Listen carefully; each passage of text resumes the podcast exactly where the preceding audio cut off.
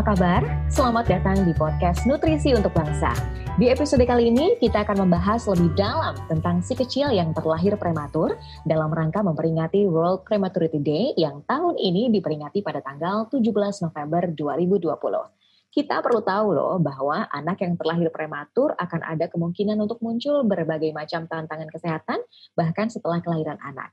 Tapi bukan berarti kita harus berkecil hati, karena kesempatan bagi anak yang terlahir prematur untuk mengejar tumbuh kembangnya bisa tetap ada.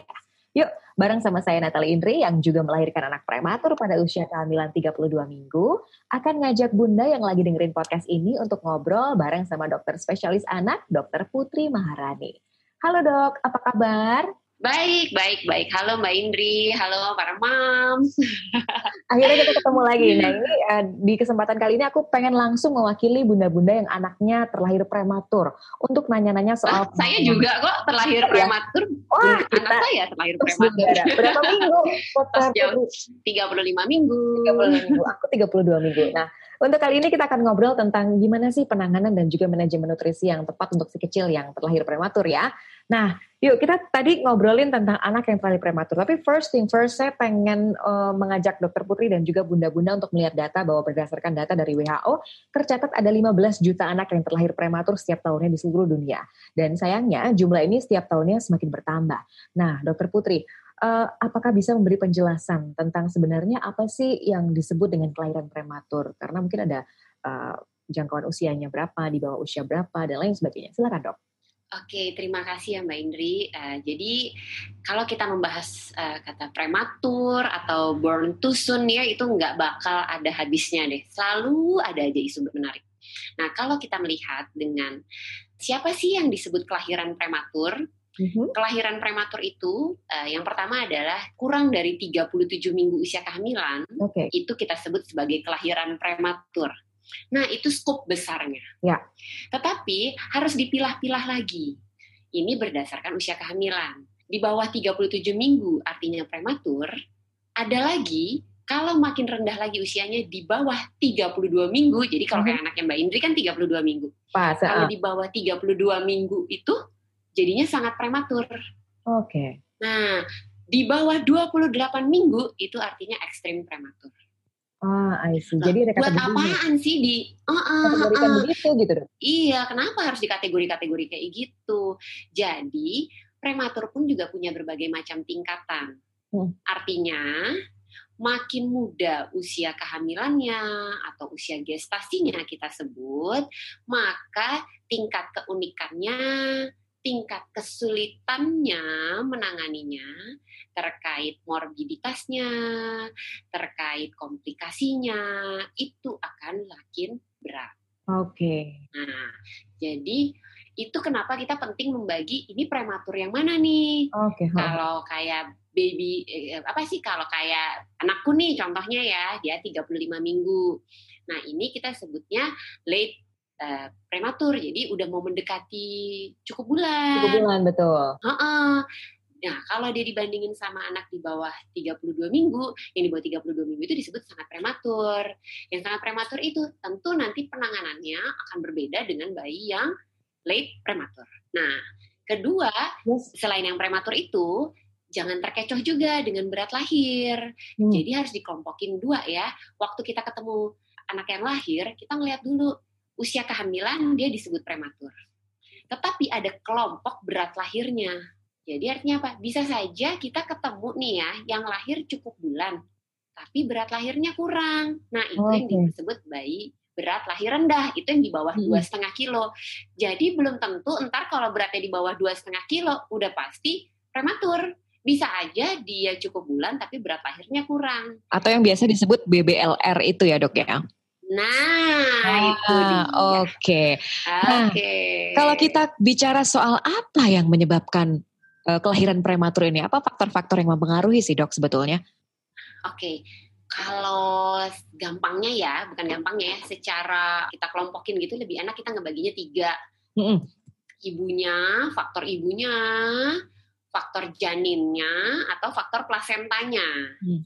Nah, jadi kita lihat nih, apa misalnya contohnya ya, memang ya, misalnya dari faktor ibunya sendiri, misalnya ibunya ada penyakit-penyakit tertentu. Nah, penyakit-penyakit tertentunya itu apa? Kita bagi lagi, misalnya ada kondisi yang non-infeksi, ada kondisi yang infeksi.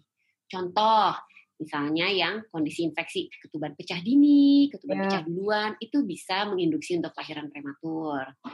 Atau yang non-infeksi, Misalnya ibunya ada darah tinggi selama hamil, ya, atau ya sering juga terjadi preeklamsia ya atau mungkin penyakit-penyakit lain yang mencetuskan untuk kelahiran prematur. Jadi konsepnya kita membagi penyebabnya dari faktor ibu, faktor mm -hmm. dari janinnya atau faktor dari plasentanya. Oke, nah setelah tadi tahu apa saja faktor-faktor yang mempengaruhi kelahiran prematur, nah ini kalau anaknya sudah terlahir, apa aja ya dokter resiko yang mungkin dihadapi dari segi kesehatannya? Oke, ya. Jadi kalau risikonya yang pertama adalah sebenarnya kita lihat dulu ini dia di kelompok usia yang mana. Makin kecil usia kehamilannya, makin kecil usia gestasi ya kita bilangnya, uh -huh maka komplikasinya akan lebih besar dibandingkan yang lahirnya mendekati cukup bulan. Oke, sekarang kita tahu dulu apa-apa aja penyulitnya ya. ya. Yang pertama adalah kemampuan untuk beradaptasi di luar. Yang pertama itu adalah bernapas ya. Ya. Kita tahu makin muda paru-parunya seolah-olah seperti belum matang gitu ya. Susah masih susah untuk beradaptasi di luar. Ya jadi yang orang bilang kayak oh paru-parunya belum matang. Nah itu itu ya. mungkin ya. dan pada beberapa kasus untuk kehamilan yang harus dilahirkan prematur itu biasanya diberikan suntikan penguat paru ya dok ya? Ya ya ya dibilang bukan penguat kali ya pematang kali ya. Pematangan ya, paru betul. Hmm. iya pematangan parunya. Jadi ntar diberikannya lewat ibunya tapi itu bukan menjadi jaminan 100% untuk anaknya lahir paru-parunya langsung matang. Mm-hmm. Itu sebagai salah satu faktor untuk mengurangi resiko ketidakmatangan paru. Okay. Jadi misalnya kita kasih pematangan paru gitu kan, ntar diharapkan paru-paru di luarnya itu relatif lebih matang, tapi bukan berarti terlindungi 100%. Oke, nah tadi kita sudah bicara soal resiko-resiko yang mungkin dihadapi dari eh, segi kesehatan. Kalau penyakit-penyakit yang itu tidak, baru sederhananya aja ya. Oh, oh. Kalau misalnya penyakit-penyakit yang tidak menular seperti um, diabetes, hipertensi di kemudian hari, seperti apa dok gambarannya? Oke, ya. Nah, gimana kalau terkait dengan penyakit yang non infeksi seperti diabetes, kemudian kita bilang namanya fatal origin disease ya, itu ya. Itu suatu hal yang masih akan mungkin dihadapi oleh anak yang terlahir prematur. Hmm. Nah, jadi harus bagaimana dong? Salah satunya ya kita pertama adalah kita harus pantau pertumbuhannya dengan baik. Artinya anak itu tersebut yang bisa kita cegah adalah nggak boleh anak itu jadinya kelebihan semuanya kelebihan kenaikan berat badannya nggak boleh kelebihan banyak. Tapi juga nggak boleh kurang. Kalau kurang nanti anaknya jadi nggak cukup tinggi. Kelebihan nggak boleh kurang nggak boleh. Jadi artinya harus pas di tengah-tengah. Okay. cara tahu pas di tengah-tengah ya pantaulah dengan kurva. Harus dilihat anaknya pertumbuhannya baik atau tidak. Okay, itu salah baik. satu caranya Oke, sambil ngingetin lagi sama bunda-bunda yang lagi dengerin podcast ini, jadi kalau kita definisikan prematur itu dibagi menjadi tiga kategori besar ya. Kalau terlahirnya di bawah usia 28 minggu, artinya eh, dia termasuk dalam kategori ekstrim prematur. Lalu kemudian di bawah 32 minggu sangat prematur dan di bawah 37 minggu masuknya adalah kategori late prematur.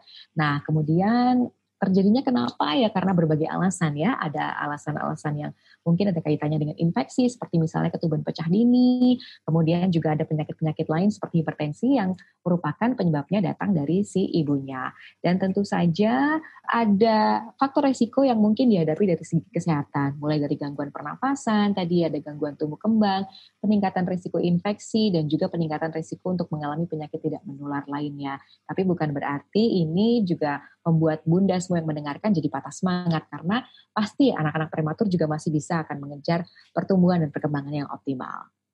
Nah, berdasarkan penjelasan-penjelasan tadi, kita jadi tahu ya bahwa si kecil yang terlahir prematur itu butuh penanganan yang tepat. Nah, sebenarnya nih Dokter Putri, gimana sih alur prosedur untuk penanganan bayi prematur yang tepat, baik secara tempat maupun tenaga kesehatan yang berperan di sana?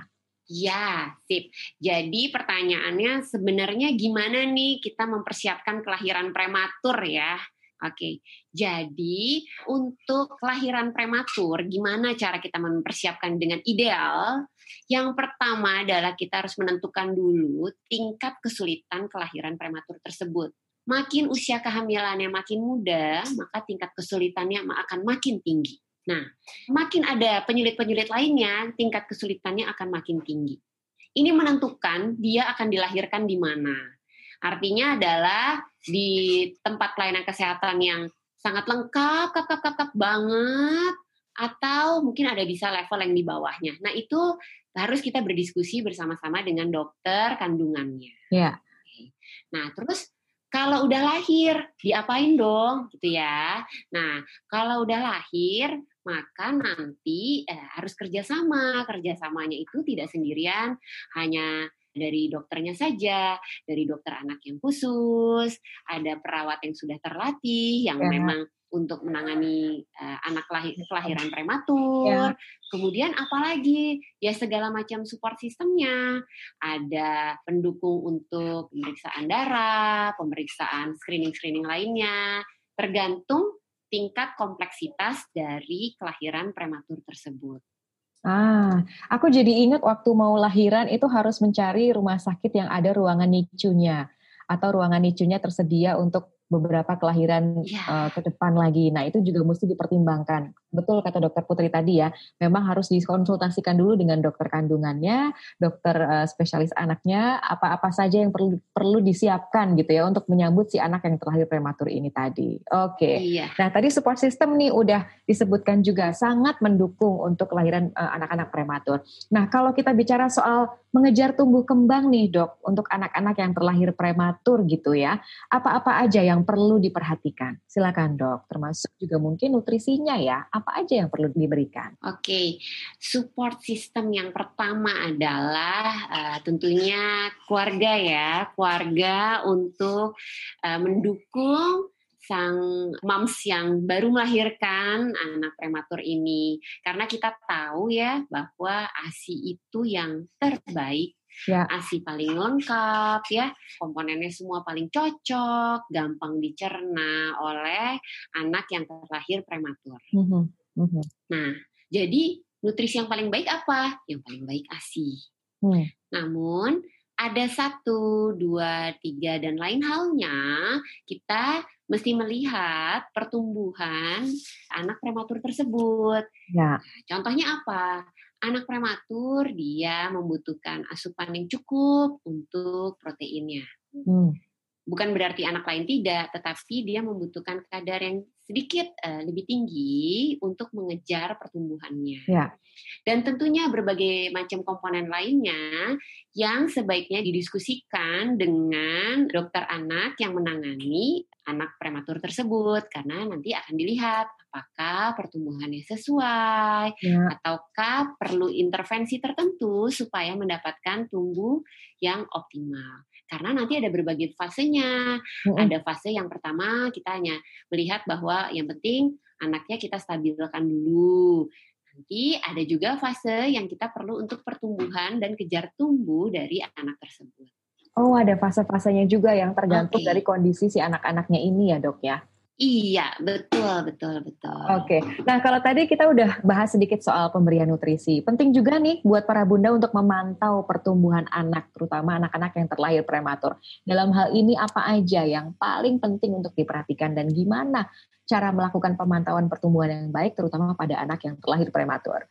Oke, pemantauannya untuk pertumbuhan ya, kita para bunda yang memiliki anak lahir prematur tetap harus dipantau pertumbuhannya menggunakan kurva untuk anak lahir prematur. Jadi untuk anak lahir prematur emang ada kurva tersendiri. Oke. Okay. Nah, apa saja dong yang diukur? Berat badannya, panjang badannya, lingkar kepalanya. Lingkar kepalanya. Uh -uh. Kenapa sih harus masukin ke kurva? Karena kita bisa melihat pertumbuhannya baik atau tidak mm -hmm. itu bisa kelihatannya kalau pakai kurva.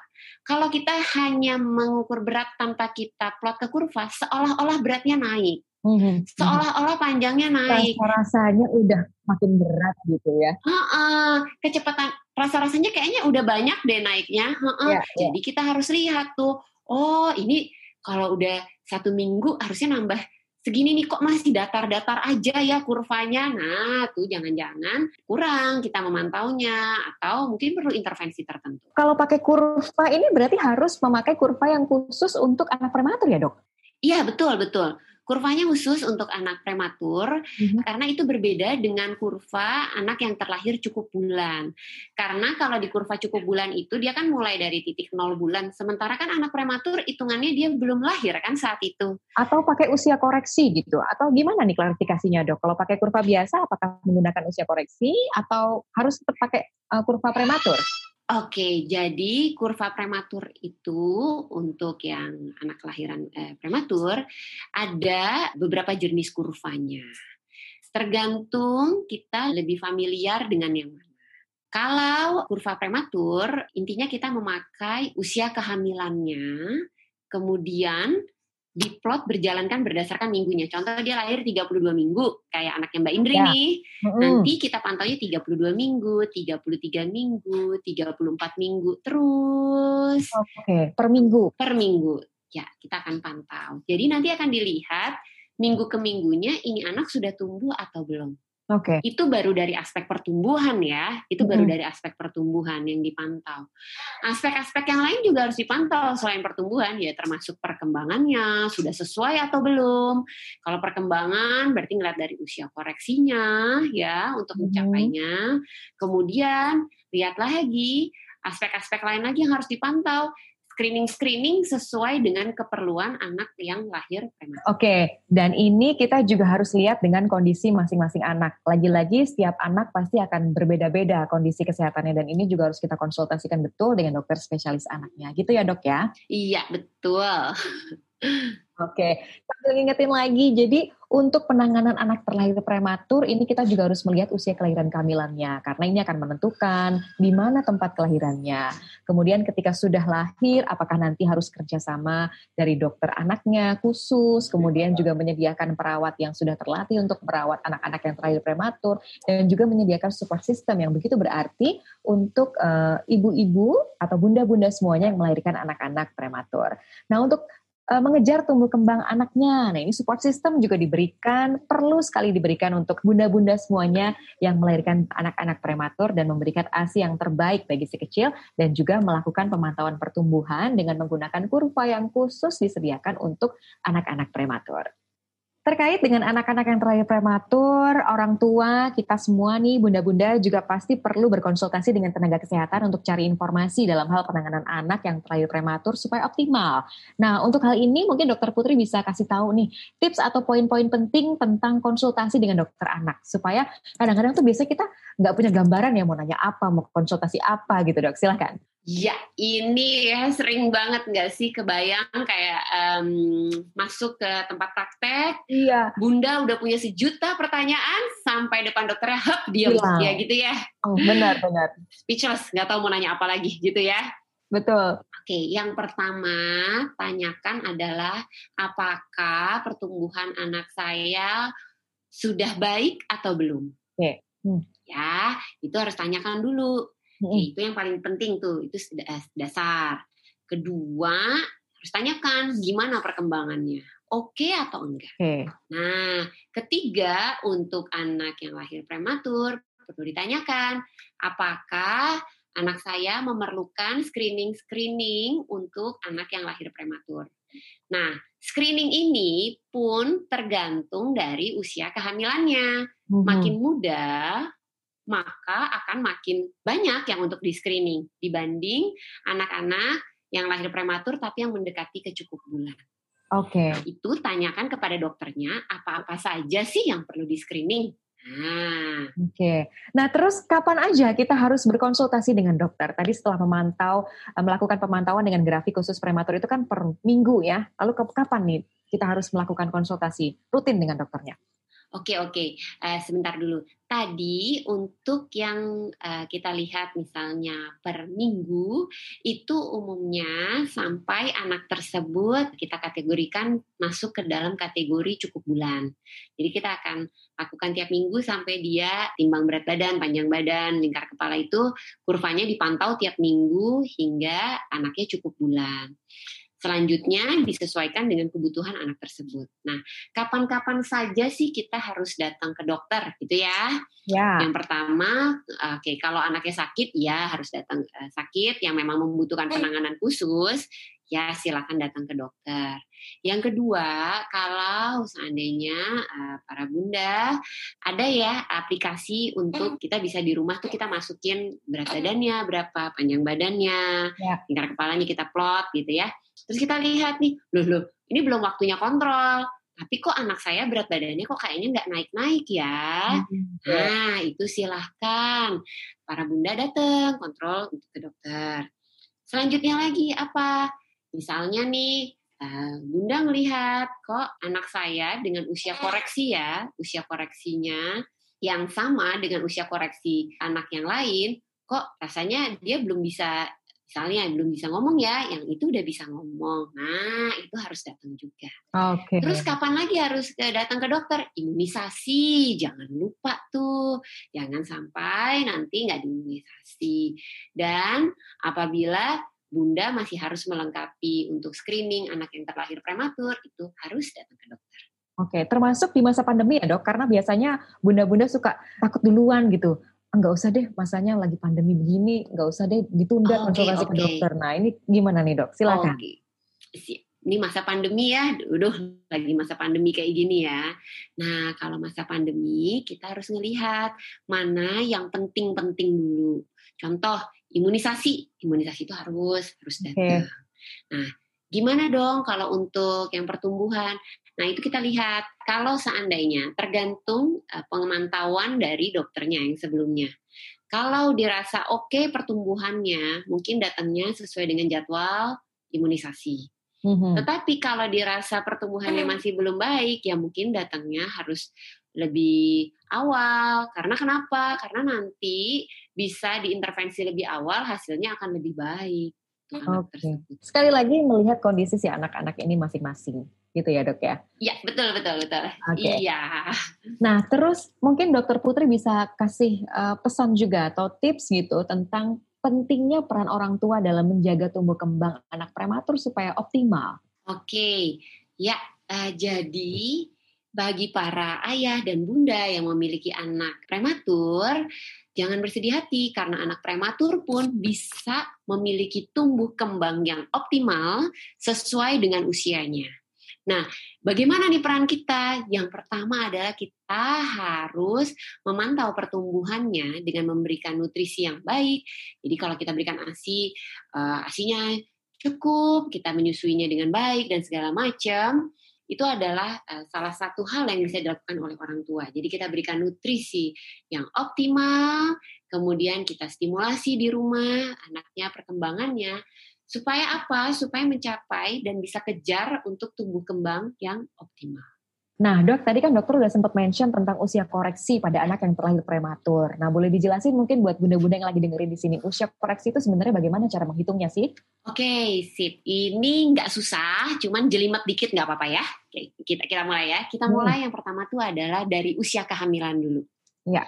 Kalau kita sebut usia kehamilan, artinya uh, usia saat ibu usia kandungan ibu saat melahirkan. Contoh, kehamilannya 36 minggu. Ya.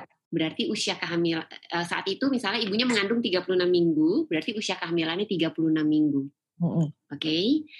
Sekarang dia umurnya di dunia sudah ya. hidup selama dua bulan. Dua bulan itu artinya umur kronologis. Oke. Okay. Nah, usia koreksi itu berapa? Usia koreksi itu pertama adalah kita ngelihat dulu dari prematurnya sampai ke cukup bulannya menghabiskan waktu berapa lama. Oke. Okay. Contoh tadi 36 minggu, ke cukup bulannya kan 40 minggu. Berarti dia ngabisin waktu 4 minggu 4 kan. Oke. Okay. Oke, okay. dia sudah hidup di dunia 2 bulan. 2 hmm. bulan artinya 8 minggu. Oke okay, kan? 36 tambah 8 44 minggu. Benar ya? Betul. Dikurang 40 minggu. Ah, kan tadi kan kalau uh, mengkoreksinya itu kan sampai cukup bulan. 44 kurangin 40 minggu berarti usia koreksinya adalah 4 minggu. Nah, jadi dia nggak bisa disamain sama anak umur dua bulan. Hmm. Dia baru bisa disamain dengan anak umur satu bulan. Satu bulan, karena nah, itu empat minggu atau satu iya. bulan. I see. Jadi bunda-bunda semua udah nggak bingung ya cara iya. koreksinya. Karena ini juga penting digunakan untuk melakukan pemantauan tubuh kembangnya. Oke, kalau gitu. Sambil ngingetin lagi buat bunda-bunda, ayo jangan lupa untuk memantau pertumbuhan si kecil yang terlahir prematur dan mempertanyakan beberapa pertanyaan berikut yang aku akan coba ingetin lagi. Apakah pertumbuhannya baik? Apakah perkembangannya oke? Okay? Apakah anak saya memerlukan screening-screening khusus nih dok untuk kesehatannya? Itu adalah daftar pertanyaan yang bisa ditanyain ke dokter anak masing-masing ya. Dan juga jangan lupa kapan kita harus datang ke dokter pada saat anak sakit, kemudian juga pada saat berat badannya nggak naik-naik, walau walaupun masih belum saatnya konsultasi atau rutin datang ke dokter, ini kayaknya harus dikonsultasikan lebih lanjut. Kemudian anak dengan usia koreksi kok rasanya perkembangannya telat ya. Kemudian juga pada saat imunisasi berarti ini adalah saat yang tepat buat orang tua, buat kita semua bunda-bunda untuk datang berkonsultasi dengan dokter spesialis anak.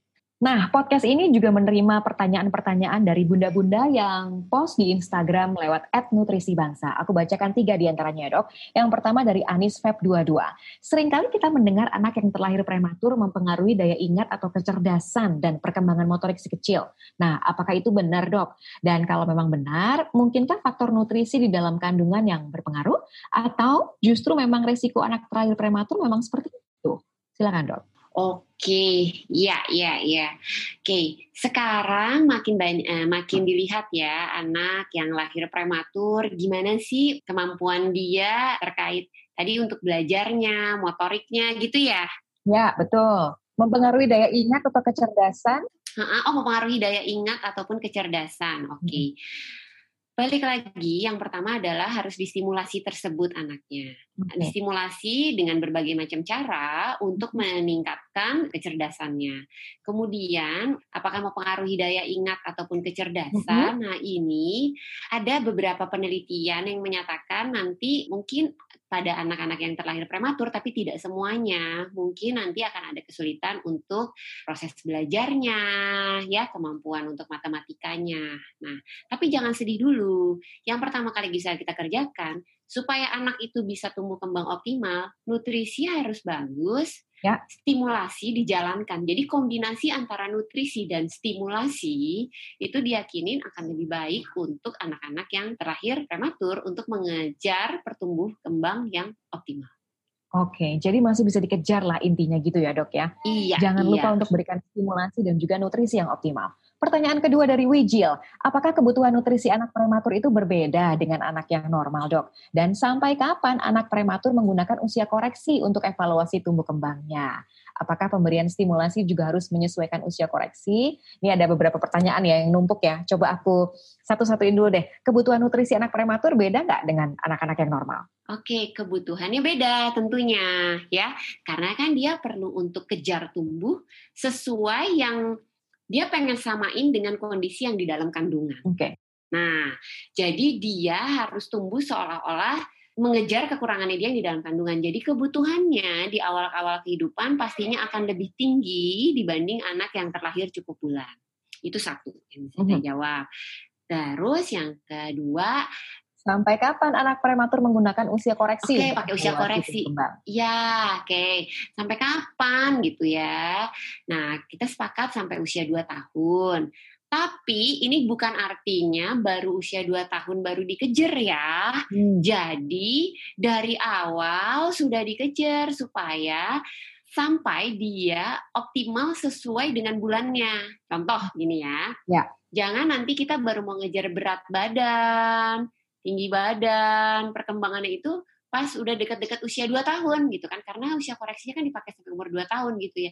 Sampai Jangan, umur 2 tahun. Karena oh, oh, kita harus ngejarnya dari awal supaya pas dia 2 tahun udah selesai semua berat badan sudah terkoreksi, okay. panjang badannya sudah terkoreksi, lingkar kepalanya sudah terkoreksi. Nah, ini juga menarik nih pertanyaannya soal perkembangan. Apakah pemberian stimulasi juga harus menyesuaikan sama usia koreksinya, dok? Iya, betul Betul, itu dia jawabannya. Hmm. Jadi, untuk melihat perkembangannya, kita menggunakan usia koreksinya, termasuk stimulasinya juga berdasarkan usia koreksi anak tersebut. Hmm? Makanya tadi penting tuh kita tahu usia koreksi. Nanti misalnya nih, umur anaknya saat ini umur anaknya misalnya dia lahir 32 minggu gitu ya 32 ya. minggu kan berarti dia mundur dua bulan kan Betul. dia mundur dua bulan nah, Terus uh, di dunia berarti dia kronologisnya udah tujuh bulan, sementara koreksinya baru lima bulan, ya kan? Lima bulan. Nah kita tahu anak lima bulan sama anak tujuh bulan kan beda tuh perkembangannya. Jangan sampai nanti ngebandingin nih, bilang ini, loh kok dia udah mulai tujuh bulan udah mulai agak sedikit bisa-bisa duduk, anak saya belum bisa nih. Lah ya beda, kan ini baru lima bulan. Nah, jangan ya kan? lupa. Nah, jadi jangan iri dulu tuh. Mm-mm, lihat tuh usia koreksinya, ya. Oke. Nah, pertanyaan terakhir dari @selaksarindu underscore Alma. Hal-hal apa aja sih dok yang harus orang tua ketahui jika punya anak yang prematur dan pantangan apa yang harus dihindari, mulai dari makanan, minuman, ataupun perilaku orang tua terhadap sang anak? Oke, Uh, bagus nih pertanyaannya. Jadi untuk para bunda yang memiliki anak lahir prematur, yang pertama adalah uh, jangan kaget dulu. Jadi kita harus tenang karena uh, pastinya para bunda pasti kaget ya. Wah udah tiba-tiba harus lahir tuh. Nah, Bunda harus tetap selalu menjaga kesehatannya, artinya tidurnya harus cukup, makanannya harus seimbang, makanannya harus dengan jumlah yang cukup, ya. Dengan jumlah yang cukup artinya apa? Jumlahnya itu sama dengan persis waktu seperti Bunda lagi hamil. Itu jumlahnya. Minum airnya juga harus banyak, minimal 8 gelas sehari itu udah minimal banget. Karena kenapa? Karena ingat, Bunda akan memproduksi ASI untuk si anak tersebut. Nah, Selanjutnya harus manajemen stresnya. Jadi pastilah panik ya. Tiba-tiba adik harus lahir. Tapi ingat, bunda harus tenang karena kenapa? Kalau bunda tenang, nanti asinya akan bisa banyak lagi. Kalau udah punya anak prematur, hmm. yang pertama tadi tumbuh kembangnya harus dipantau benar-benar. Udah oke okay. okay atau belum. Terus yang harus dilihat adalah screening-screeningnya untuk anak prematur udah dilengkapi atau belum.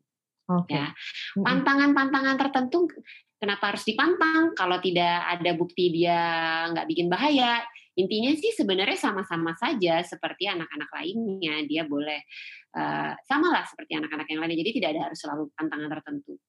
Nah, perilakunya, perilaku mm-hmm. apa sih perilaku orang tua ya? Apa yang harus diperhatikan? Ya itu lagi kembali lihat uh, pengasuhannya, pengasuhan untuk anaknya. Jangan berkecil hati mempunyai anak lahiran prematur. Mereka bisa kok tumbuh kembang dengan optimal asal kita tahu bagaimana caranya. Kemudian di situ apalagi ya perilaku hidup bersih sehat harus diterapkan misalnya uh, menjaga kebersihan lah segala macam contohnya juga uh, seperti jangan merokok juga ya itu penting pada yang punya anak-anak yang terlahir prematur Oke. Okay. saya rasa itu kali ya. Thank you banget Dokter Putri dan untuk kita wrap up sedikit ah, tadi apa yang sudah disampaikan sama Dokter Putri bahwa penanganan anak yang terlahir prematur itu melihat usia kelahiran kehamilannya ya dan ini juga akan menentukan tempat kelahirannya kemudian juga nanti harus kerjasama dengan dokter spesialis anak yang khusus kemudian perawat yang terlatih dan juga memberikan support system ini adalah hal yang sangat penting dibutuhkan oleh bunda-bunda yang melahirkan anak-anak yang prematur lalu kemudian juga mengejar tumbuh kembangnya supaya dapat berjalan optimal yaitu dengan memberikan nutrisi yang terbaik tentu saja ASI yang terbaik buat si kecil dan juga jangan lupa untuk melakukan pemantauan pertumbuhan ya. Tetap harus dipantau menggunakan kurva untuk anak yang lahir prematur sampai dia cukup bulan dengan usia koreksinya. Lalu kemudian juga jangan lupa untuk melakukan konsultasi secara rutin ke dokter spesialis anak. Nah, Dokter Putri, karena kita juga eh, dalam rangka menyambut World Prematurity Day 2020, ada apa nih semangat pesan-pesan yang mau disampaikan buat bunda-bunda, termasuk kita-kita ya yang sudah melahirkan anak-anak prematur. Nah ini seperti apa nih dokter Putri? Silahkan. Ya, kepada para bunda yang memiliki anak prematur, tenanglah kalian tidak sendirian. Dan anak prematur akan memiliki tumbuh kembang yang optimal seperti anak-anak yang lainnya apabila kita memantaunya dengan baik dan memberikan stimulasi yang baik juganya. Dan tentunya jangan membandingkan anak kita dengan anak lain lain karena setiap anak itu unik dan memiliki potensi masing-masing yang berbeda. Yes, aku okay. juga setuju banget. Nah, aku juga mau sampaikan juga bahwa untuk sesama bunda-bunda yang lagi dengerin dan nggak pernah kepikiran untuk melahirkan anak dalam usia prematur, Terus kemudian juga untuk bunda-bunda yang dengan sabar dan ikhlas menunggu di depan ruang NICU untuk selalu mengawasi perkembangan kesehatan si kecil dan juga dapat kesempatan untuk ketemu dan memeluk langsung. You're not alone. Saya, kemudian dokter Putri juga melahirkan anak-anak prematur yang sampai saat ini juga terus memberikan stimulasi dan juga nutrisi yang tepat supaya mereka tumbuh kembangnya berjalan optimal. Jadi jangan langsung berkecil hati, saling menguatkan aja kita ya. Dan selain kita yang berusaha memberi perhatian penuh pada si kecil, mereka juga berjuang loh untuk setiap hari bisa ketemu dengan bunda-bundanya. Jadi tetap semangat dan salam sayang dari kami semua. So, thank you banget Dokter Putri sudah berbagi informasi bareng kita di sesi kali ini. Sampai ketemu lagi di lain kesempatan ya. Sehat selalu. Terima kasih Mbak Indri. Sehat selalu semuanya. Ya. Dadah. Nah, Bunda jangan lupa untuk mendengarkan terus episode podcast kita yang lain dengan topik menarik seputar gizi dan juga tumbuh kembang anak. Informasi dan juga update lainnya juga bisa disimak melalui Instagram at Nutrisi Bangsa. Sampai ketemu lagi di episode berikutnya ya. Saya Natal Indri pamit, undur diri. Bye!